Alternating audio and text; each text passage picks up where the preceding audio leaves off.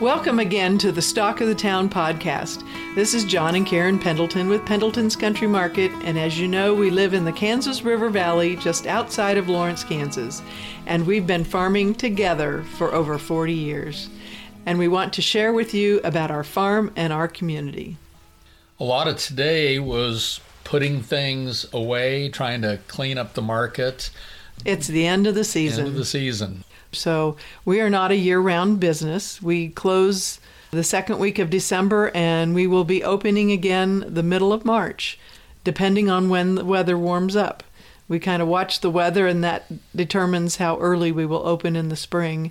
So we're looking forward to a break, but that doesn't really mean we're going to have a break, because now's the time we get caught up on all the paperwork that we need to do that we've been putting off. And just yesterday, I sent in our registration for a growers meeting in St. Joe, Missouri, that will be going to the second week of January. And that's how we started 2023. We attended the Great Plains Growers Conference in St. Joe. And it's something that we've done now for, I'm guessing, around 30 years? No, 40. But it was before the St. Joe meeting. It would have been the Kansas Vegetable Growers Association. And then somewhere around 30 years ago, it was four states. You had Kansas, Nebraska, Missouri, and Iowa. So it has gone from each state having a very small vegetable grower meeting to trying to pool several states together to make it worthwhile for vendors to show up with their products to sell to us. And it's a time to get inspired for the new year as we're getting ready to plant new crops, starting things in the greenhouse. So we're getting ready for that, just like we did last year. John was a winner last year at the Great Plains Growers Conference. They have this wonderful thing at the conference. One evening, they put aside a time for Innovation Night. And Innovation Night is a time when everybody brings an idea that they think is really great that they could share. And at the end of the night, everyone votes on which innovations are the best. And of course, we have some very humorous extension people from the Midwest here who put this on, Chuck Marr being one of them. Chuck, if you're listening, you are the best comedian in the extension service as far as I'm concerned. And last year, John's innovation that he shared was how to roll up remay in the field using wheelchair wheels. And so part of what you do is you explain something that makes life a lot easier, but then a lot of it is presentation. So you helped me put together a quick little video that we were able to show. And having the video was everything, I think. That helped. That really did help a lot. And So anyway, he was got second place for Innovation Night of new ideas. And for that, he gets a one-day free registration. So it saved us a little money this year. Thanks, John. You bet. Absolutely. It's important for us to get away and visit other growers and learn what's going on out in the world other than just on our farm. So we're just going to kind of give a little recap of what we did this last year. In January, we started seeds. We started Lisianthus the first week of January and then proceeded with a lot of flowers early, and then the vegetable seeds, they come on a little quicker, so they start later in the season. We start them in our greenhouse on heat mats, and that's really fun. When you're feeling the spring come on, and you can get in a greenhouse where it's nice and warm, and you see new plants growing. It's very exciting to see spring every year, and I think that's one thing about farming that I really enjoy is you get a do-over every single year. Well, it's spring in the greenhouse, but outside the greenhouse, it is dead of winter. And that's what's nice, is to be able to get inside and feel the warmth of the sunshine, if the sun is shining. And then if it's cloudy, it's dreadfully cold unless you've got the heaters kicked up pretty good. But we typically will bring in our hydroponic tomato seedlings first week of February, and They actually are germinated usually sometime between Thanksgiving and Christmas. We'll hire another greenhouse to start them for us so that we can get away at Christmas or New Year's, or just not have to heat the entire greenhouse for a size of what you can germinate 500 seedlings in plug trays on virtually a TV tray.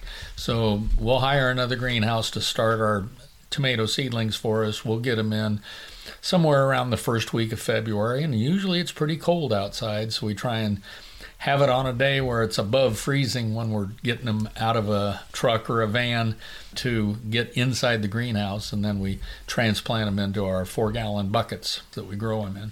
And then the spring proceeds with March bringing on seed potatoes, onions, asparagus crowns. We grow a lot of asparagus crowns and sell those to garden centers and people who are putting in a fair amount of asparagus in their home gardens. And of course we do sell to people just who want one or two sometimes. Make several trips to UPS. We ship all over the Midwest and sometimes beyond. And that's the only time of year we really do a lot of shipping. People want us to ship things around, but that's another type of business that we just don't need to be involved in. I agree. Yeah. So we've got all the plants coming on in the spring. The bedding plants are coming on. John's telling me I have to stay under 100 varieties of tomato plants that we sell this year, so I'll see the best I can. So anybody who's listening to this, let me know what varieties you really want, because we may have to cut back a little bit this next year. We're kind of running out of some space. The sad thing is, for every time we drop a variety, that's when people come out of the woodwork saying, well, you're the only one that grew Boxcar Willie. And that was the one this last year. I knew it was a fairly popular one, but we always had a lot of plants left over. And it seemed like we had 50 people ask us for Boxcar Willie, and we were the only ones who carried it. So I guess we're going to have to put Boxcar Willie back in the mix, John. Well, as long as those 50 people buy at least one plant or more. Well, and then as the season goes through, asparagus season starts, and that's usually from the middle of April to the end of May. But this year, the cold kind of just kept hanging on, or we'd have some warm days, and then we'd have a really cold day. And that asparagus knows better than we do. It remembers a cold night, and it will not come up out of the ground until it feels it's going to be safe. People in town tell us that they've been picking asparagus for a week or two, because it's warmer in town. They've got the heat sink of all the buildings, and sometimes their gardens are right next to their basement, and they've got heat coming off their house. And so we're always about the last one to start producing asparagus. That is what we're best known for, is our asparagus. And I will be growing again this year and harvesting asparagus. And so come on out during the spring and get bedding plants and asparagus. Actually, before the asparagus season starts, we start at the farmer's market. The farmer's market starts the second week of April here in Lawrence, and so it's several weeks before asparagus season actually starts. And so those early markets, we tend to take a lot of bedding plants. We'll have some lettuce that we raise in the high tunnel, but we don't have a lot early from our farm. And the farmer's market runs from the second week of April until the third week of November. So pretty much that's what we do all summer long, every Saturday morning. Get up at 5 o'clock and head to the market and sell till noon and come home and collapse. Yeah. Then the end of May this year, we had a big celebration on our farm. This was our 40th anniversary of being in business. And it was the fourth year since the tornado that hit our farm in 2019. So at our 40 and 4 celebration, we invited people out for hot dogs and coleslaw, and we had a nice picnic lunch. And just kind of as a thank you to all the people who came out. We will never be able to thank everyone, but we tried to get as many people that could come and just kind of get together and look around and realize the farm is still going strong. We've cut back on some things, but it was a really nice celebration for all the people who were a part of getting us back up and going again. And, you know, when most people have a celebration, they might bring arts and crafts vendors, or they'll have magicians or face painters. Musicians, something. Not the Pendletons. We invited the emergency management department to come, and they set up a booth to tell people how to prepare for emergencies, because they were the ones who really helped us out when we needed it. They were able to organize volunteers and kind of let us know what we needed to be doing after the tornado. I think they got a big kick out of being able to do some community outreach by joining us with our celebration that 4 years after the tornado. And then when we get into June, the second week of June is always the Symphony in the Flint Hills, and we did that again this year. They've been having some difficulty with rather large storms on those weekends the last few years. And this year there was a threat of rain and there was a few sprinkles, but all in all, it was a beautiful day. The theme this last year was transportation, so we took down a truckload of iron wheels and railroad paraphernalia that we've had here at the farm and decorated the patron's tent at the Symphony in the Flint Hills. And that's always one of our June really fun events that we get to go to. And then it always seems that when we get back from the Symphony, that second and third weekend of June is when we have a glut of tomatoes in the greenhouse. And it's also a time when we have a glut of flowers in the field. The spring flowers really, or early summer flowers really come on at that time.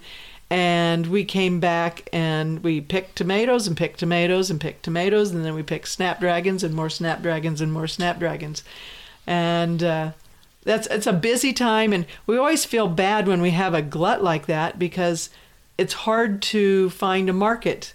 We need to grow a lot, but it's hard to find a market for such a short time. Really, a glut like that only lasts for a week or two. When we have that 1 week glut, the last thing we want to do is flood the market. That will hurt other vendors that are growing the same product, and they've have their markets all set. And if we go in and just really drop the price, that really doesn't help anybody at all. But we try and figure out different ways to move a large quantity. We also utilized some local CSAs that needed some produce for their CSA programs for a couple of weeks, so we were able to sell through them as well. And then besides all the vegetables, we also have a lot of flowers at that time, and so I think we did about 15 weddings this year. It's nothing compared to what we used to do. We used to do 2 to 3 weddings every weekend, but I'm slowing down a little bit, and we're trying to do just one wedding on a weekend. And I think a lot of people have realized that July and August are not good wedding days in Kansas, especially if you're going to do it outside. So we had weddings in May and June, and then September, and of course October was crazy with weddings. But we're still doing weddings and enjoying that. We're just not doing as many as we used to. When we were young, it was June weddings that was the most popular, but I think October is the new June. It really is, and it seems like the weather a lot of times is a little bit more consistent and pleasant, so that's when most of your requests come in. That's right. And then you might remember in July, we had Trevor Nice on our podcast, talking about his sweet corn and how great it was. And then we'd had this big windstorm and it laid all the corn down flat. We really thought, and he did too, he really thought that what he was able to pick by hand the next day or two would be all that he would have for the entire season then. When you're used to picking with a machine, with a sweet corn harvester, having to do it by hand is so much more difficult. And not only was he afraid that he just would get 1 or 2 pickings by hand, but that the rest of the corn that was laid down wouldn't produce correctly because it wouldn't pollinate right. Well, the magic of plants growing, it seemed like a lot of the corn that did get bent over in the wind, that were the later plantings, they did kind of straighten up a little bit and were able to pollinate. And Trevor was able to go ahead and finish the season using the corn picker, and we're so glad because we put sweet corn in CSA pretty often and then really rely on having his sweet corn at our farm to encourage people to come out during the summertime. When we used to grow our sweet corn, we would have it during the month of July, and that would be about it. Where Trevor has really worked hard to get a planting schedule, and he'll have sweet corn for us until the 1st of September, which we really appreciated. Especially, we really appreciated it this year because the summer was so hot that some of the other crops didn't do quite so well. There was one day, I think we had 100 and I'm trying to think, the thermometer on the outside of the barn said 119, and we went to the top of our grain bin where we have a drying area where we dry flowers, and the thermometer up there read 132. That's pretty hot. That was really hot. Well, and we would close early. We'd send everybody home. We'd have our employees work till noon and then send everybody home because we just couldn't work in those temperatures. We didn't necessarily break a record, but we were recognized nationally that Manhattan, Kansas had the highest feels-like temperature on one day, and then Lawrence, Kansas had the highest actual temperature, I think, in the country the very next day. And my gosh, it was brutal. Those are weather records that you don't want to aspire to. Yeah. And when it's hot like that, all the irrigation in the world sometimes doesn't make a difference because the plants are so stressed with the heat, they really can't take up the moisture that they're needing to do well. So that's why some of the tomatoes didn't do quite so well. Peppers, of course, come back pretty well, but the tomatoes kind of had a tough time. There's other crops that just didn't do as well because of the heat, even though we do have irrigation that worked well. And during that heat, the end of July, we were able to go to the fair. We went to the county fair this year. Our first grandson joined 4-H. So we're back in the swing of things with the 4-H program. It's always fun to spend an evening walking around, looking at ribbons and see the excitement on the face of the young 4-Hers as they participate in their projects and their activities. And Simon, our oldest grandson, had several projects, one of them being plant science, and he had some flowers that he entered in the fair. I'm not sure he's going to be a real big plant scientists in the future. He didn't like the hot weather and he didn't like bugs. And so when we would be out working with the flowers, that was his biggest complaint, was the heat and the bugs. But his brother Miles actually competed in open class on some flowers and some vegetables, and he did well, and I think is looking forward to when he can start entering in the 4-H side of the vegetable and the flower and the other events at the fair. And since that's my thing, kind of, I'm hoping that I'll have at least one grandson that'll follow in some footsteps there. Well, you have enough grandsons coming on that you'll be able to practice many times, I think. And as you may have heard, if you've listened to the podcast much, we do have 7 grandsons that are spread over 6 years. So we have a gaggle of guys coming along to help us here on the farm. And they're all in Douglas County, too. So that we're very fortunate there. We're very fortunate. Then in November, we attended the Association of Specialty Cut Flower Growers meeting in St. Louis, Missouri. This is a national organization for people who grow cut flowers that doesn't come to the Midwest very often. So when it was as close as St. Louis, we really felt like we had to go. Also, the director of the organization, the person who had been the director for the last 35 years of the organization, it started 35 years ago, was retiring, and she has become a dear friend and actually had family in Lawrence, so we knew her from Lawrence and as well as this organization, even though she was from Ohio. So we went to the conference and saw lots of old friends. I think they asked how many people this was their first year, and over half the people said they were just starting out. 1 or 2 years. And on my name tag was a little ribbon that said I had been a member for 30 years. We were feeling like... we'd been around a block or two. I think so. And we really enjoyed seeing all our other friends who we all started doing this some 30 years ago, growing flowers. So we had friends from Texas and North Carolina and all over the country that we were able to spend some really good quality time with and reminisce as much as anything. Right. So we sure hope that you've been enjoying our podcast. Since this is the end of our growing season, we're going to take a break from doing the podcast for a few months.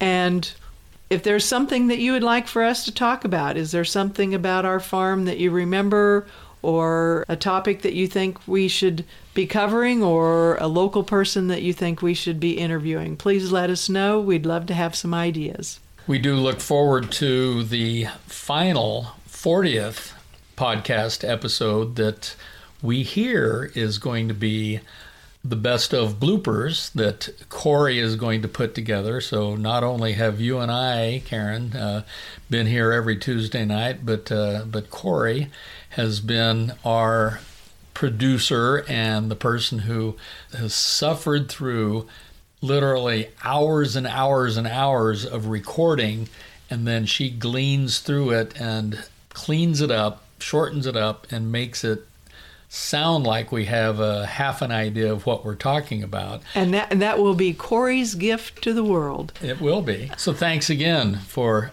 listening to the Stock of the Town podcast. And we want to encourage you to follow us on Facebook, Instagram, and check out our website at pendletons.com. And we appreciate your listening to the Stock of the Town as we talk about our farm and our community.